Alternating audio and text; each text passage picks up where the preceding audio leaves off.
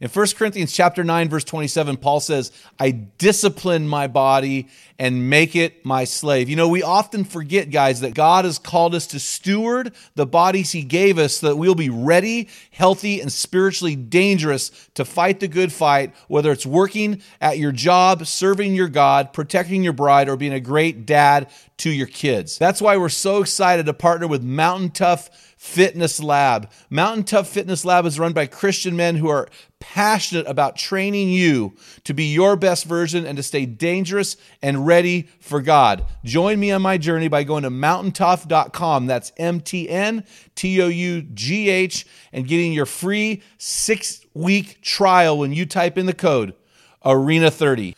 You won't be disappointed. Stay dangerous.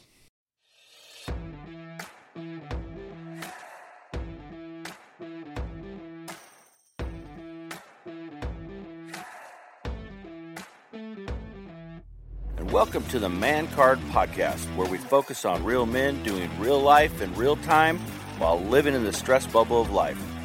Males are born. Men are made. We're going to separate the men from the boys. A man is as a man does. We want to help you to become the best version of you. Theodore Roosevelt spoke about this rare breed, saying, The credit belongs to the man who is actually in the arena, whose face is marred by dust and sweat and blood. The man card belongs to those protecting integrity, fighting apathy, pursuing God passionately, leading courageously, and finishing strong. A man is as a man does. Enjoy today's episode.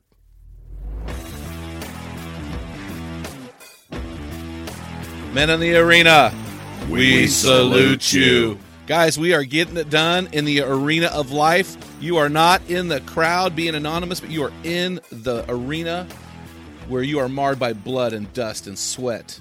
That's awesome. Anyway, hey guys, we're here calling you in, calling you out, and calling you up to a higher level of manhood. I am here with our sound guy, Pat George. Hey, Pat. Morning. And that was what? What was what do you got? that? Smoking, That smoker's yeah, cough, or what? smoker's- Jeez. I don't know. Am I, uh, Put out your dehydrated? Pall Mall. dehydrated. Maybe. Oh don't know. gosh. I don't know. Dehydrated. It's raining like a freaking Noah's Ark out there. How can you dehydrate? Just open your mouth and look up. Anyway, and then uh, here with my nine-year Facebook friend Dale Culver. Yeah, but we go way way So- further than that. Well, did you did you like what I wrote on Facebook? I mean, you're like it's been nine years on Facebook, but you're like a, a brother to me, and so I thought you were uh, I really, a wart that won't go away. You're like a wart that won't go. It's like on your inner I was thigh. thinking hemorrhoid, but yeah, yeah. but I mean, you know, I, I appreciate you, Dale. I appreciate all you do, and uh, you are more than a friend to me. So you're more like a brother, crazy younger brother. Mm-hmm. But you're gray and I'm bald, so whatever. I'm your grace builder. You're a grace builder. Yes, you are. So how you doing, my man? You doing all right? I'm doing wonderful. You've I'm had a rough excited. week. I'm going to go take pictures of alpacas this weekend with my sweet wife. We're going to hang out for three days in Redmond, Oregon, and yeah, it's going to be a blast in a cold convention center. Yeah, it'll be awesome, All right. Well, you make a few bucks there taking a picture of, alpacas. dude. Alpacas are pretty cool animals. It just sounds weird when you say, it. "I'm going to go take pictures of alpacas." Yeah, well, yeah. Well, I have a life, so you know. so- yeah, your weekend doesn't pay you like five grand to like snap some pictures. No, I'm a a non-profit organization That's leader. right. I don't get five grand for anything. This is all for our Christmas vacation. well, good for it's you. all man. right through Good my for you. fingers. Good for you, man. Hey, I am really pumped about the man card book. Oh man, I been, too. uh, I I've been knocking wait. that out. It's it's looking good. The cover design, I'm not really fond of it, so we're working on some things. But Yeah. that's going to come out in February, and I decided to give a free download to guys to just pre-read it and just write a review on Amazon. So I don't have to get pay that for in the that? hands of guys. So, huh? I don't have to pay for You that. You never have to pay, bro. But now that you're an alpaca camera guy, you're now that you're rich and stuff. So, hey, do you have a man word for today? You said I inspired the man word. Usually, our our guest ins- uh, inspires the man word, but I inspired the man word. I'm I'm almost certain I've used it before, but I can't guarantee it. But it's inspired. If it has a hyphen, you probably used it. it's inspired by Axl Rose. Ax- you know oh, the Paradise word? City, No, uh, sweet child of mine. No. I hope that did not inspire. you gotta have a little patience. yeah. So the word is patience. Well, hold on a second. Yesterday, beautiful. you said that you lost all of the videos we filmed. Yeah. and I thought I was incredibly patient. You no, you were you were forgiving and kind. I was patient. What? No, What? What were you waiting for? I had stuff to do, man. I don't want to dwell on your epic fail. So I had lunch with you. Yeah. Who That- else is gonna have lunch with you? Who else is going to take an hour to have lunch with you? I bought. Uh, you know what? Whatever. you did. You paid on my debit card for the company card. Gosh, I tell you what, Uh, this is entitled. This is how people are entitled. Mark, it's this thing right here. We're getting ready to get this podcast going, and Jim just fires it up. Let's go. I can't hear anything, and I'm like, I haven't even got it set up yet. Hold on. I'm a just excited, man. About. I'm excited about our guest for today I am too. I and not, too. I mean, we've got a lineup. And that Mark is kind of the start of what I would call an Greatness. epic lineup. And um, Mark, uh, he doesn't know this. He's 33 years old, but he's actually been kind enough and gracious enough to kind of. I don't want to use this phrase. It sounds weird when I'm 51, but he's been mentoring me a little bit with the podcast. Is that a tear? It is a tear. Oh, my I'm a little bit. I had a pumpkin spice latte today, and I'm a little bit sensitive. no, I'm just kidding. But he's given me some great input and ideas. He's been super gracious uh, with his uh, knowledge. Uh, Mark is a 33 year old web developer and marketing, te- and he's also a marketing technology guru for Exo Mountain Gear, which is my favorite backpack. I don't own one. I'm going to now that hunting season's over. I'm going to get one. I've, I've got the color picked out, Mark and it's going to be a 55. The biggest one they got is at 5500, I think it is. Yeah, the 55. Yep. Okay, yeah. So, I'm ordering it right now. on I, and I, and I've said this, I, guys. Listen, I listen to a lot of podcasts, and I steal a lot of great ideas. Uh, the Hunt Backcountry podcast is my favorite podcast, and uh, Mark uh, is the guy who's kind of doing that thing, and they do it through Exo Mountain Gear. And if you're a hunter, uh, you need to check that out. I, I, they talk about backpack hunting, but they've got some great episodes on there. Doing one right now with rifles. It's just epic, and so uh, really enjoy. And I enjoy uh, your tagline, Mark. Uh, uh, what is it? It's something like uh, no, uh, no. Oh, what is it? No BS. Oh, the, Straight to the yeah, point. And what else? no fluff and no BS. No fluff and no BS and straight to the point. Those three things, Yeah. and that's really what it is. And so it's really good, man. So Mark lives in St. Louis, St. Louis, Missouri, with his uh, wife Jen. They've been married ten years. Two children, Karis and Cameron. And how old is Karis again? Uh, they're eight and five. Eight and five. Wow, man, you're like Yeah. right in the middle of the stress bubble. Uh, yes. oh man, so holy cow! So I look forward to talking to you, Mark. Are you are you ready to rock and roll right now? Let's do this. Okay, we're gonna get right into our rapid fire round.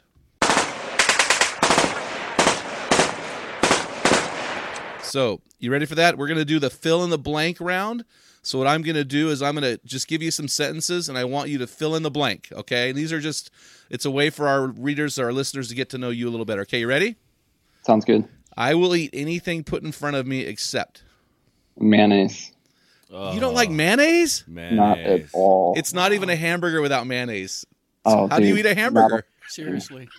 Uh, with cheese. Oh, okay. That's that's well. That's Just like kind of Ted. mayonnaise. Ted's Yeah. dripping all over the place. Oh. Okay, uh, you know, I, I, yeah, I don't know. I won't eat mayonnaise when it's clear and been in the sun all day, but um, I actually, I it's, won't touch it in any form. well, you'll appreciate this, Mark. So my son Darby and I just got back from a uh, backcountry mule deer hunt, and I told you we got snowed on and got it kind of became a medical issue almost, and so we moved back down the hill. But uh, on that, we bring these little tuna packets that you can Mhm. get. They're like in a just a, a like a foil The packet. And I'm like, Darby, man, we've got to go by and get some mayonnaise packets for this tuna because Yeah. I just anyway. It- and and Starbucks now has a sriracha packet. Oh. Yeah, I've seen those. Yeah, so I'm super excited about that. So anyway, okay, okay, I'll take the mayonnaise, whatever. We uh, next one. If I could be anywhere right now, it would be Uh, uh, in the mountains with my family. really with your family. Yeah, I ha- I had my adventure for myself recently, so it would be good to get out with them and and get some time away. Are you going to have a bow on this adventure? Well, if, if it's ideal, then yeah, we can do everything. So a little time for dad, a little time for the kids. We can work the bow in there. That's a win-win. Are the goats coming? Oh yeah, for sure. Okay, so the goats are so Mark hunts with goats.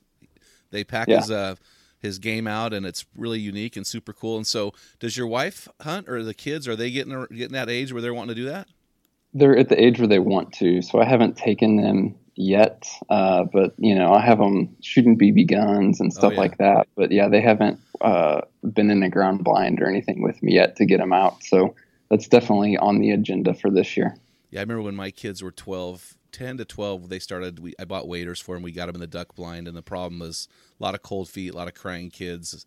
So you, Yeah. you know the the the thing that I would pass on to a younger guy is make it fun for them. So, Yeah. so a tree stand is great as long as they're warm. If they're not warm, it's not good. And so Right. in fact, you'll appreciate this, Mark. So my son Darby and I, we walked in six miles and uh, 3,000 feet of gain with our packs for this mule deer hunt. He was really, really sick the day before, and so I didn't think we were going to be able to go. But he's tough. So we got up in there. Now there's six inches of snow. We're wet because we're wearing. Um, we're not wearing snow gear. We're wearing gear to hunt, but it's not snow, so we're getting wet. Thank God for the gaiter idea that you gave me. That saved us. But we're laying in the tent. Awesome. That we're laying in the tent, and he goes, "Hey, Dad, this isn't fun." And so uh, anyway, so uh, it, it kind of got worse as it went, and we ended up coming out of the hills early. But anyway, um, so here's the next one, number three. Uh, I can, if I were to explain my life as an animal, that animal would be. Oh man. Gosh, I have no idea. I've never thought of myself as an animal. Yeah, no big deal. Yeah, th some people call that your spirit animal, which I think is lame, but Yeah. yeah. I just heard a podcast with a guy named Todd Orr. He got attacked twice by a bear. In, Oh, uh, right, in yeah. Montana. He might be a good guy for your podcast, but just to survive. Yeah, I remember bear. seeing that story come up last year. Yeah, it's pretty interesting. Anyway, uh, so here's one for you. I know you'll know the answer for this one. One cause I care passionately about is Um, man, picking one is probably the most difficult. I don't know if this is a a, a cause per se, but um, anything related to uh, especially young folks growing up without a father. oh whoa. Is there are there any organizations that you uh, support in any way or that you just think are awesome? Um, there's some that I'm aware of, nothing that I've gotten involved with currently, but that's just kind of uh, an issue that I always have a, a spot for. Um, so uh, there's things that you know I look out for personally to try and invest in. But yeah, it, in terms of organizations, and that's why I said I don't know if it could count as a cause at this point for me, but that's an issue that yeah I have a spot for. So why is is it is it something in your past or is it something you've seen? What what what has drawn your heart that way?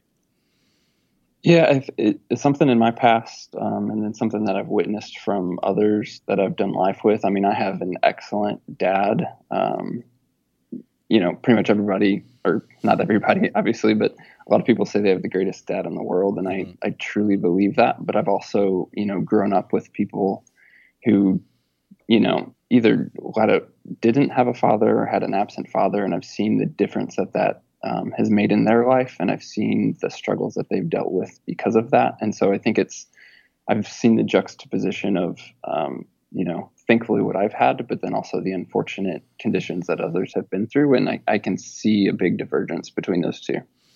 Yeah, I'll tell you what, man. Dads make a difference. Um, statistically, they make a difference. Uh, it's just, and, and you know, I'm from a I'm from a divorce situation, and so you know, I understand the pain of a divorce on a child, and uh, so that's just a that's a great cause, man. I I, I wish you know we we tend to uh, partner with those causes, and we we take the the children's side of it, and we need to do that.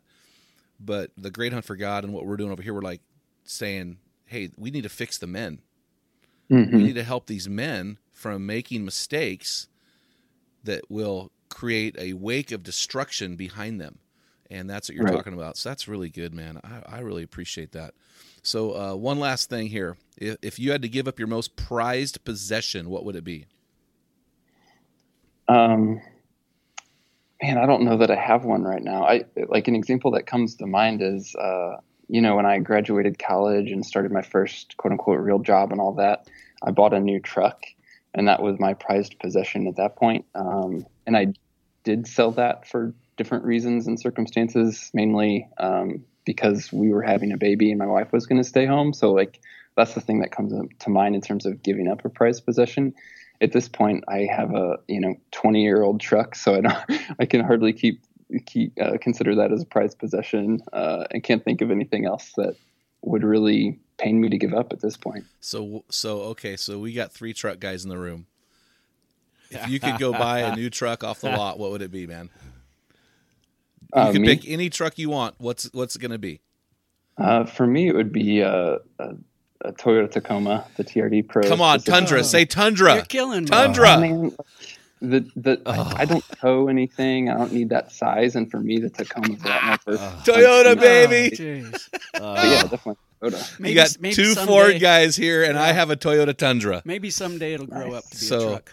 Whatever. Yeah, they tell me it's a high school kid car, and I'm like, well, when you're when you're when you're not done getting your diesel fixed and worked on, come talk to mine. Just Yeah. goes And forever. it lasts forever. Sixty-seven hundred dollars. Yeah. I don't for know. The. Toyota Tundra is pretty nice, man, to haul kids around and stuff. But the Tacomas are great cars. So good, good job, man.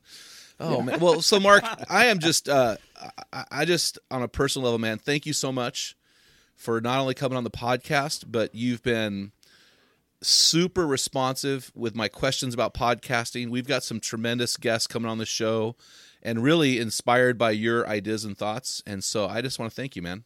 So thank you for that That's cool to hear. No and I love your podcast. Can you just walk me through? You're you're getting close to episode 100, Yeah. and so that's going to be really exciting. So tell me, what's the backstory? How you're in St. Louis, Missouri, where hills. You only have a hill, and when you build an overpass, right? I mean, it's like Mhm. you know, we, we were driving out there laughing because wherever there was a pond, there was an overpass, and we realized people were building, making ponds to get enough dirt to make an overpass. So, what got you into this hunt back country thing? Tell me the backstory. Um, yeah, I mean, I, I enjoyed hunting when I was uh, young. Um, didn't have a ton of opportunity to do it, but did it some with my grandfather just locally here. And it was really um, after college when I got into the backcountry stuff. I had always enjoyed being outdoors, doing things in the mountains, hiking and backpacking, but never put that together um, with the hunting aspect of things. And so those two came together for me after college. I just started it on my own um, and started to learn how to do it, how to go out west, and did a ton of research. Um, in that process, I started uh, really blogging about it and writing about it, and that grew um, into something that I never expected. Ended up along the way and figuring out that I enjoyed writing as well, so I got to uh, end up writing in some magazines uh, and other online publications to do with hunting. Wow. Um, so that all kind of grew, um, which you know led me into uh, meeting Steve Speck, uh, owner of Exo Mountain Gear. We became friends. Didn't initially, you know, weren't working together per se, but now um, I work for Exo Mountain Gear as well, and so that's kind of how that developed. And then Steve and I were talking, and you know, we through working sort of in the quote unquote industry, if you will, got to know so many um, neat guys and hear so many neat stories. And we're like, man, I wish we could share that, like share more of that, share what we learn, share the stories. And so that's when we decided to do a podcast of, you know, we knew a bunch of guys who had a bunch of knowledge to share um, or awesome stories to tell. And so we decided to have those conversations and record them and, and do a podcast thing. It was on the cusp of, I think, podcasts becoming what they are now. I mean, Uh-huh. now two, two and a half years later, they're much more popular than they were then. Um, so it's it's been a fun uh, wave to ride as the podcast has grown. Um, it's a super enjoyable thing to do. And you guys record once a week, correct? Yeah, roughly. I mean, they'll be like you know coming off September. Really, both Steve and I were so busy with trips and Mhm. and with hunts that we didn't hardly record in September. But we had some episodes sort of in the queue, and so we were able to still release episodes. And yeah, so some weeks you know we'll record two, um, but usually only release one. Some weeks we don't record, but have something lined up. So on average, we publish yeah about once a week. Now, are you currently writing for any publications? I'm not just because of time. Um, So I, I had my own site for quite a while, and it's still out there. It's just not active. And then I was writing for uh, bowhunting.com a fair amount. I was in some print publications, uh, Field and Stream, Petersen's Wow. Bow Hunting, things like that. Wow. A little, but I just I don't have time to do it all at this point. With you know working a full time job, working for EXO as well, doing the podcast, obviously the wife and the kids, and you know how that goes. It all becomes uh, oh yeah. you can do anything, but you can't do everything. So you're so you're not full time with Exo. You're doing that part time. Correct. Oh Yeah. wow. Well, earlier uh, we were talking about selling. You know, the truck that you would get, and you said you had a truck and you sold it for your family because Uh-huh. your wife was pregnant. What led Yeah. up to that decision? How did that come about? Uh, it was just a decision that I made. Um, I mean, my wife was on board, but uh, we just together, my wife and I, made the decision that um, she would stay home. She was a teacher, and that she would stay home when we had kids. And so, um, you know, when she was pregnant, I I just was looking at logistics of everything. And at the time, I actually had the truck and, and two motorcycles. Now I don't have a truck nor two motorcycles. Oh, Um, but essentially, it was just, you know, it was one of these deals where it's like I could make it work financially. Um, but to me, peace of mind is more important than stretching every dollar um, and living with the stress of, you know, not living below your means. And so with her staying home and going down to a single income, it was just it, from a from my perspective, it was a common sense decision to make. and you made that without her. You just kind of pulled the trigger and said, "I'm going to sacrifice for the family." Yeah, I mean, I don't to sound like a hero, but yeah, it was it was my decision. She kind of tried to talk me out of it because she knew how much I enjoyed it uh, and liked it and worked towards it. But um, yeah, it was it was my decision. Well, I mean, yeah, I'm not. I don't want you to sound like a hero, but our unsung heroes out there are the guys like you, man, that are that are sacrificing, that are working their butts off, that are they're raising a family. Uh, that you're. It sounds like you have you definitely and cognitively and consciously put your needs uh, or your family's needs above your own. And so um, that's really awesome, man. Was that hard to let go of the motorcycles and the new truck and buy a 20 year old truck? yeah, I mean, yeah, it kind of was. Uh, looking back on it now, it's like with the motorcycles, I still get to ride a little bit. Um, like I'll get to borrow a bike from a buddy or something. But so at this stage in life, there's just not time for it anyway. But um, yeah, I mean, those were all nice things, enjoyable things. Uh, but it, it's hard to say from my perspective now that it was hard because what I've gained through having a family and, and children and just you know, peace and financial situations is worth a heck of a lot more than having a cool truck to me. That's so good, man. I I, I wrote down that there's a cost and a payoff, right? So, what's the cost of having all your stuff, of being selfish, uh, versus the payoff of being selfless? Uh, I'm putting together a message right now called others ish. You know, the opposite of selfish and being othersish. And so, well, you know, it's really interesting, Mark, because I, you know, like you know, like you know, I've said this out loud, and I'll say it more. I'm a big fan of the podcast, your podcast, and it's really interesting when I listen to it um, you have a ton of knowledge. You're bringing phenomenal guests on this thing. And uh, at the last couple podcasts ago, you guys kind of did a recap of August, September, the bow season, and and you had your you know ten day stretch in the mountains. You got uh, got into a real pr- fairly severe snow- snowstorm, had to come out early, and it's basically over for you uh, as far as the archery elk in the west because you live in St. Louis. Yeah. But the other uh, s- stories are there's story after story after story. A lot of it is you know guys live in the west. It's easier for us. But do you ever get do you ever get um I don't want to use the word jealous, but do you ever feel like, gosh, I wish I could hunt this much, or gosh, I wish I lived in the West? Do you ever feel like, oh, this sense of, oh man, I, my one hunt and I got snowed out? Do you ever have that sense of regret or, um, I don't know, envy? Yeah. I mean, there's times that I do. Um, on the flip side, you know, I try and look at everything from hopefully not a singular perspective and try and, and have a, a, a broad perspective. Uh-huh. On the flip side, to me, is like the one big trip a year that I get to make is that much more special because it's the one big trip that I get to make. Um, and so, you know, that's kind of a, a pro side to it. Um, you know, thankfully, I have other opportunities uh, here at home, even though it's not the mountains that I, I wish it was, Yeah. and get to go, you know, do other things. Like, uh, as I know you're aware of, Jim went and did a, a big hike in Idaho over the summer. The Uh, death me- hike. the death hike. Me and another buddy have, you know, taken uh, a quick trip to the Grand Canyon. We did a rim to rim hike there. So for me, like it's um, the hunting is awesome. I love elk hunting, but I get to sprinkle in other adventures throughout the year as well. I mean, that's just the way that I personally um, re-energize. I guess my wife doesn't understand it because she thinks it sounds miserable to go live in the mountains in the cold and be discomfort, you know, in discomfort for a week. But for me, that's the way that I sort of uh, re-energize. I guess. Well, you had a, a podcast, uh, Rorke Denver, and he said um, it was about embracing suffering. Yeah. And there, you know, when we were in our tent, my son Darby and I, he's he woke up in the morning. He had a real bad cough. His chest hurt real bad. He said, "Dad, is it?" Bad? He's 21. He's the toughest kid I've ever met. But he said, "Dad, is it is it bad when you're thinking about survival more than hunting? and then Yeah. and the night we you know you go to bed early when you're in the back country because you know it, it gets dark and and and there's no TV. So we're laying in the bed in the snowstorm about seven o'clock, and he's like, "Tell me what your fun hunting stories are." And so I started telling him these stories. He goes, "Well, those don't sound fun to me."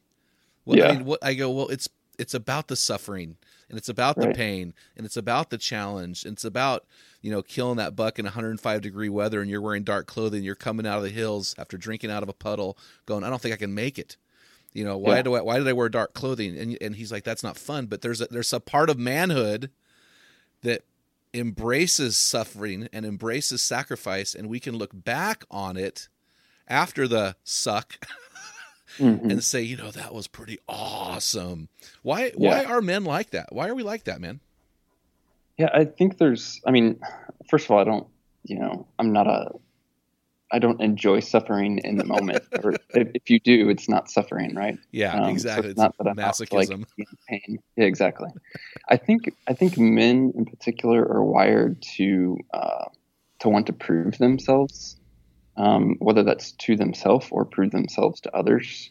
oh, that's and good. so uh, in a way i think like doing something for me of like these hunts that might be miserable or that might push me to my quote unquote limits um, it helps me find out what my limits are it helps me know what that i'm capable of and that really at least for me i mean it transfers into all areas of life so you know if i can make it through a tough week in the mountains in certain conditions then i can make it through a tough conversation or i can make it Oh, through you know a tough whatever so I think it's just in general, or at least from my perspective, guys are sort of wired to want to challenge themselves, challenge each other, and prove themselves to kind of know what they're made of. And so that just happens to be the way that I kind of live that out. So you know, but it's interesting though. It's kind kind of sounds countercultural in a world that embraces comfort. We Yeah. lo- we love comfort. You're but Right. you're saying even though we love comfort, even probably more so, a man has to experience pain and uh, suffering or challenge to really move beyond who he is in this comfort zone. Right. Yeah. I mean, I don't think that comfort comfort doesn't bring anything um, Oh, in terms of results. Comfort is just for that moment comfortable. It's through suffering and through difficulty that things grow. Um, you know, you can take all the metaphors you want of, you know, the the refining process in a fire and how this Mm, comes mhm. or whatever you want to do, but it's it's through discomfort, it's through effort, it's through work, um, it's through persistence that ultimately you get to where you want to be. Um, it's not through comfort, it's not through ease or any of that stuff. Um, and again, that just doesn't apply to hunting. It applies to whatever. Um, it applies to you know finances, relationships, whatever. Like the easy way out doesn't get you out. It just you're stuck. You're at best stuck, if not falling behind. Um, it's it's through you know discomfort and through effort and striving that you are going to get somewhere. That's just the way that the world works. Man, that is deep. That is really good, man. I appreciate that. So, as a man, we have to embrace discomfort. We have to challenge ourselves. We have to get out of the valley and start ascending the mountaintop, right?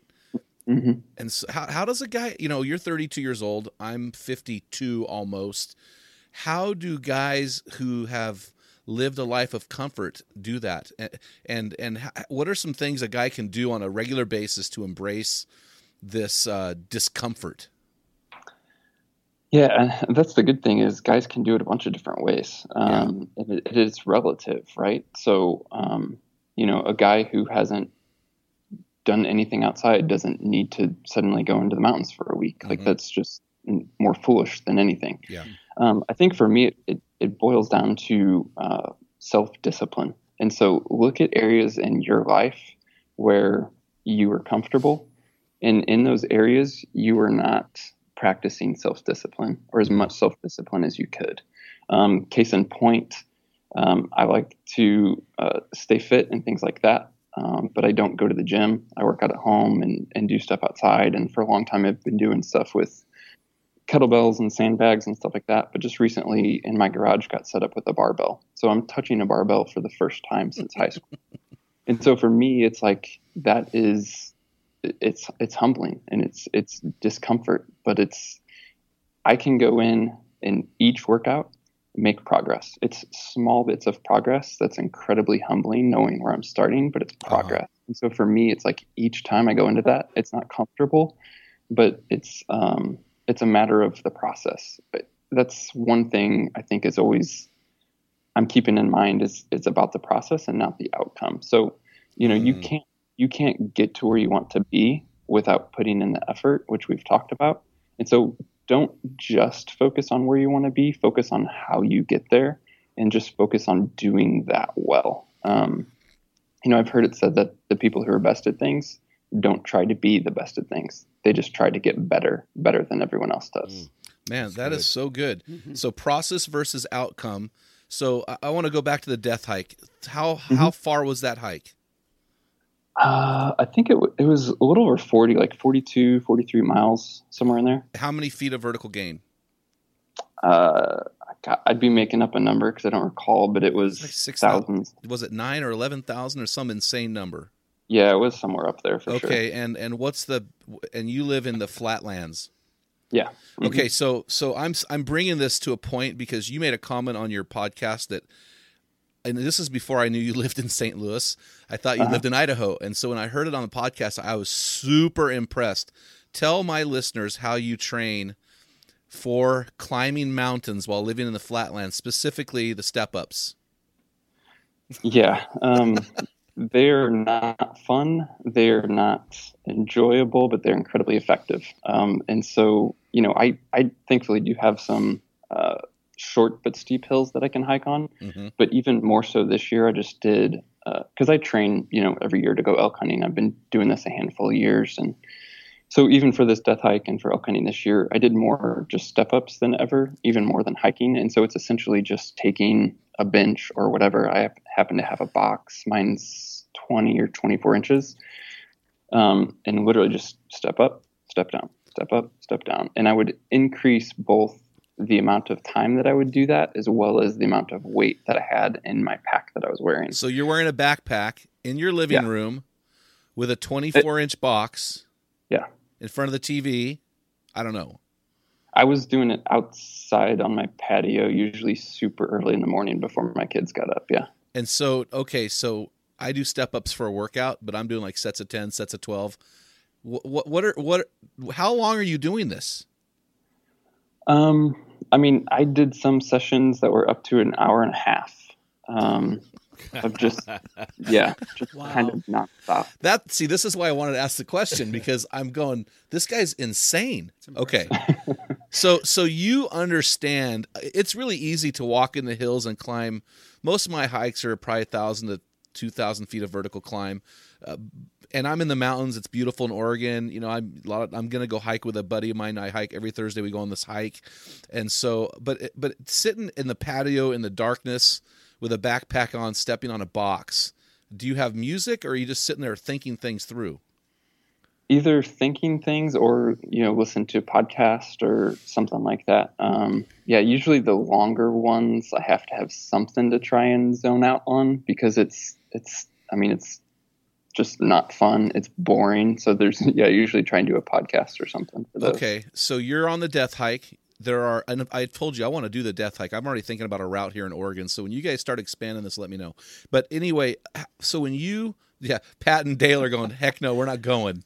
Warrior you're gonna go, George. You're gonna go. hey, I'll go. Culver, you're going. 5K. Okay, I've already got three guys, man. So what do I need? Thirty guys. How many guys did you have on the on the on this? And where did you fit in the in the? It sounded like you were at the front of the pack with all of these hardcore guys. Yeah, we um, we had 22, 24 guys uh, somewhere in there. Um, the area that we were in was uh, a, a federally designated wilderness area, and there's some restrictions on if you're doing an like an organized hike, how big your group size can be, and I think that was oh. six or eight. And so we essentially started the day um, with like a delayed start. So a group of six to eight guys would leave, wait a little bit, another group would leave. So we weren't in one giant pack just because we were trying to obey the rules. Um, but throughout the day, um, you know, guys would sometimes we would meet up with each other. You know, if the front group stops, Uh-huh. eventually the second group's going to get to him, type thing. And so then some guys would stay back, or some guys would go to the front group. So there was there was a lot of mingling and moving and shuffling um, throughout the day. And then there ultimately ended up being um, three different groups towards the end of the day.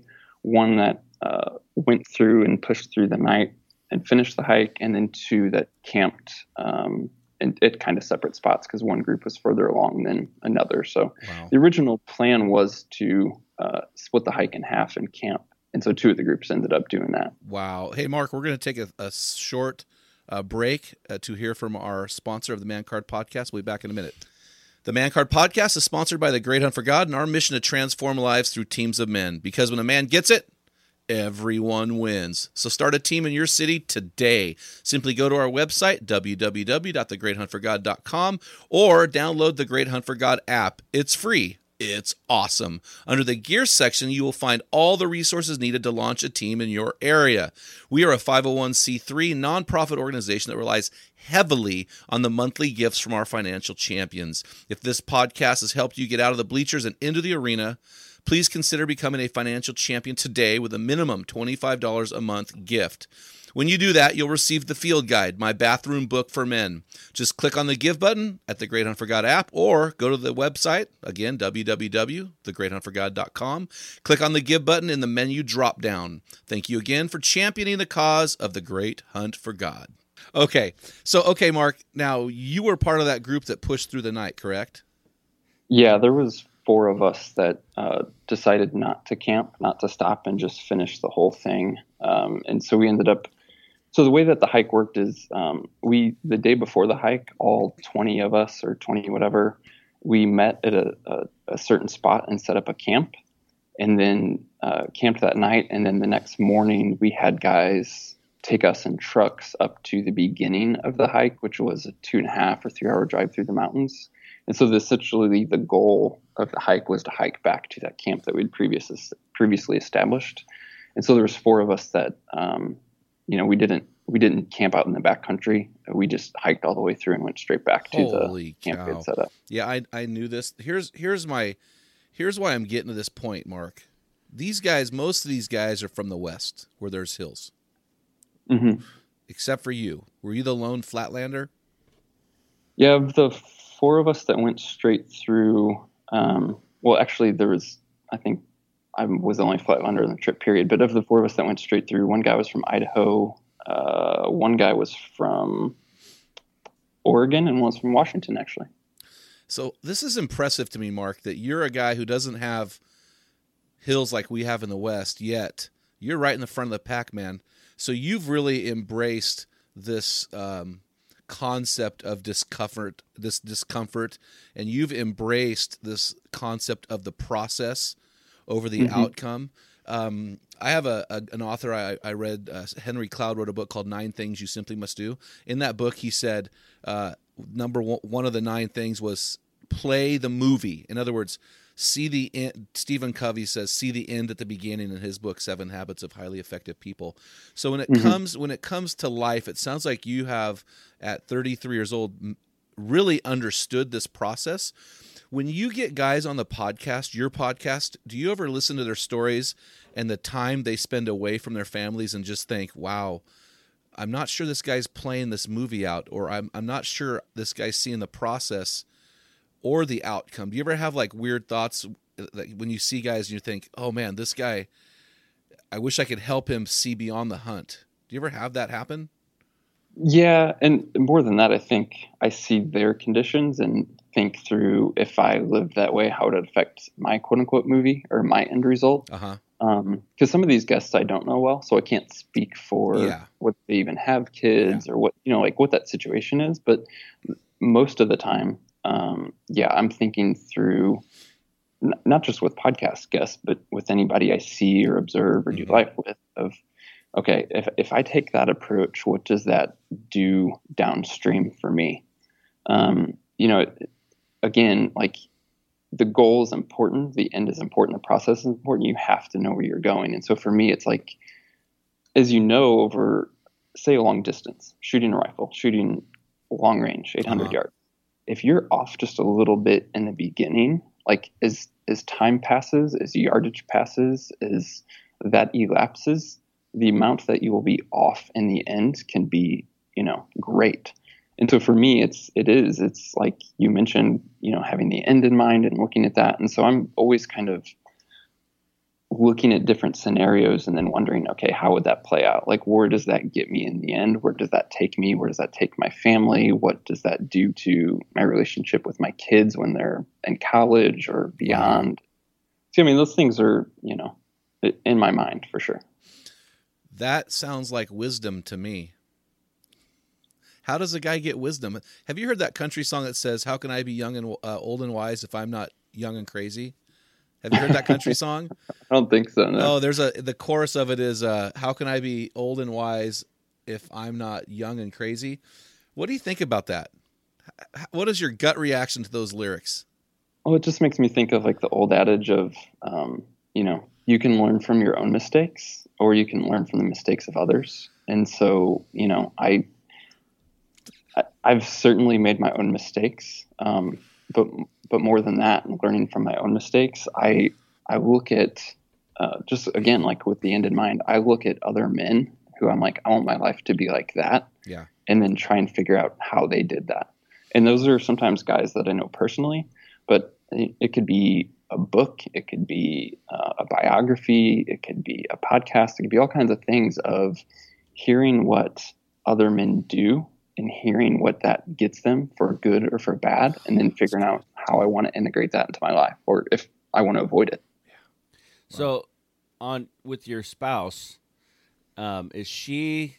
Because usually we're attracted to opposites. Is she more Mm-hmm. of the free, um, go with the flow type of person? She, yeah, somewhat. Like, um, she she's not as OCD as I am. We can put it that way. Because He was Um, trying to be nice. you're kind of like my Yeah. wife, and I'm the woohoo. Let's just go. And Yeah, I mean, she's not crazy. She she kind of likes, she appreciates that I'm a planner and, and strategic and all of that for sure. Um, she doesn't have to be that way as much, obviously, because I am. Um, but yeah, she she thinks with some things I'm a little bit uh, obsessive. well, that's yeah. Go ahead. No, that's Uh, that's great. We we need that. I mean, I need that person in my life to balance me, and so I'm I'm thankful for my wife. But then, you know, she needs me to help her to like relax and let's just go do something and and not overthink it. But like, I'm not allowed to even plan a surprise party for her because she has to know the details and plan the details. Yeah, I mean, she she really realized what she got into. We knew each other for a long time before we got married, so she knew. But just to give you an example of like you get married and then you really know type thing. Right. Um, the first vacation trip we did, it was just the two of us, and she had never been west of Missouri, and so I wanted to take her out west, and we did like a two week road trip, and you know, hit all kinds of cool stuff. Um, I had a binder of like this was like kind of it wasn't it wasn't pre internet say, but it was phone, and I literally had a binder of like every step of the directions, every hotel reservation, Yep. every phone number I needed, every everything. That's my Um, wife. and at that point, she was like, "Oh yeah, that's how we." I want this guy for my husband. that She's that like, is that is Jim too. Can't go on vacation without like, all right, what are we doing at two o'clock today?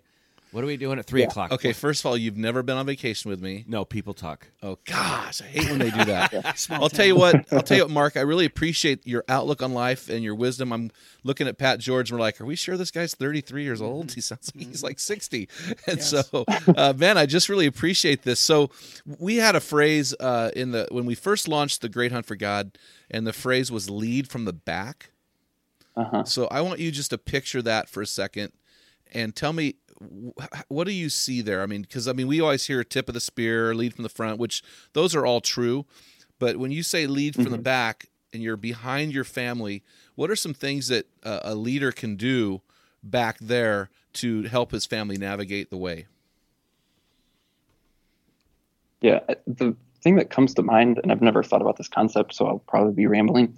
But the thing that comes to mind initially is just encouragement. So if you're behind someone, um, you can encourage them. You can push them on. You can, um, you know, have them strive towards as you're behind them, strive towards what they were headed towards. Um, you know, I think of just little stuff like my daughter's into gymnastics now and, and I don't get gymnastics. I can't do any of the stuff, but I can be behind her. I can support her. I can encourage her. I can kind of hold her up when things get difficult. And so for me, it's, yeah, those things of like, if you're behind someone or leading from behind, it's really support and encouragement uh, is the things that come to mind for me. Yeah. And I think I would add one thing and it would just be seeing the big picture Mm-hmm. You know, you know that's like a coach or a general. They're not unlike Braveheart, which is an awesome movie. You know, they're not leading the charge. Those guys are in the back watching the thing develop, strategizing. You know, uh, and they're seeing the the end of it all at the beginning. And so that is just uh, that's really good stuff, man. I, I really appreciate that. So if your wife were here with us right now, Mark, what would she want to change about you as a as the leader of her household? Um, probably the stuff we talk about. She would probably want me to relax a little bit more, um, to, to not.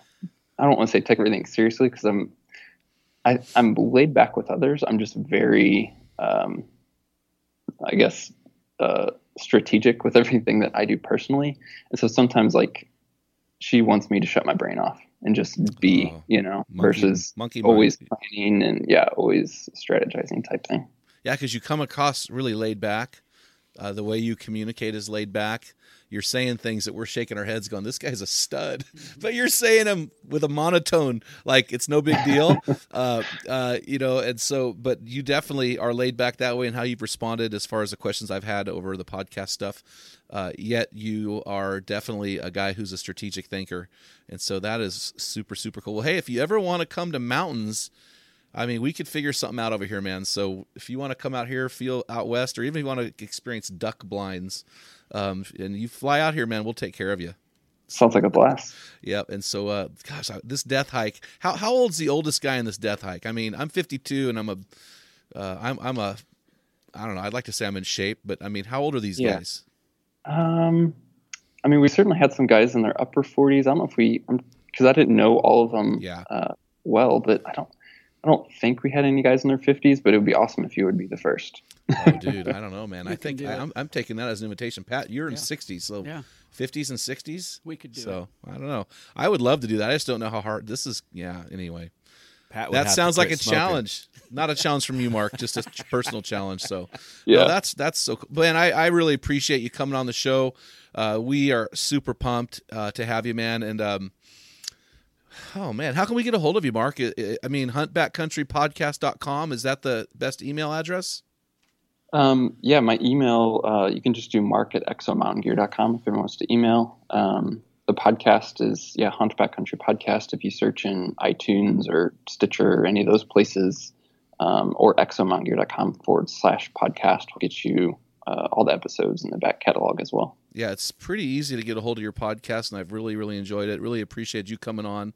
And so, thanks so much for taking time to share with your wisdom and experience at 33 years old, man. Awesome. So impressive. Yeah, man. Our men in the arena are excited to have you uh, be a part of this today, man. So, guys, you've been listening to the Man Card podcast, helping us transform the lives of men and those they love is as simple as one, two, three. Uno, dos, tres.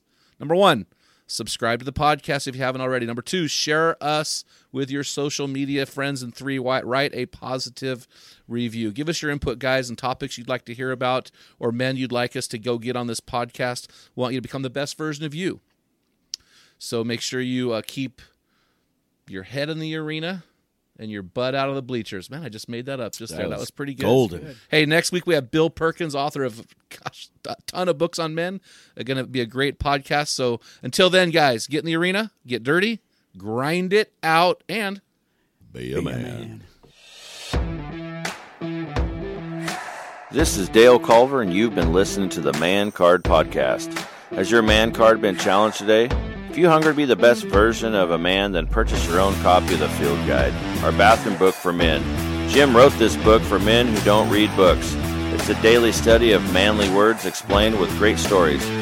You will find enough entries to read one a day for an entire year. That's right, 365 daily readings on what a man is and does. Get your copy for you and your friends on our website at thegreathuntforgod.com. You will also find our five book Man Card series. Grab several copies, recruit some friends, and champion the cause for men today. We are a donor supported, nonprofit organization with the mission to transform the lives of men and those they love. If today's podcast has inspired you, consider being a financial champion by going to the Great Hunt for God and click the Give link in the menu drop down. Also, download the Great Hunt for God app today. It is available in all the app stores for all devices. It has videos, podcasts, our store, and many other links to the world of the Great Hunt for God. Thank you for listening and good hunting. What type of dad are you? Guys, in my 35 years of ministry, I've noticed that guys basically fall into two categories. And in those categories, there are four types of dad or four phases that you pass through as a dad. We just dropped an amazing quiz to help you discover what type of dad you are. Find out what type of father you are and get our custom resources fit to meet the needs and the questions you are asking. Head on over to menarena.org. Join 20,000 men from around the world and find out the type of dad you are.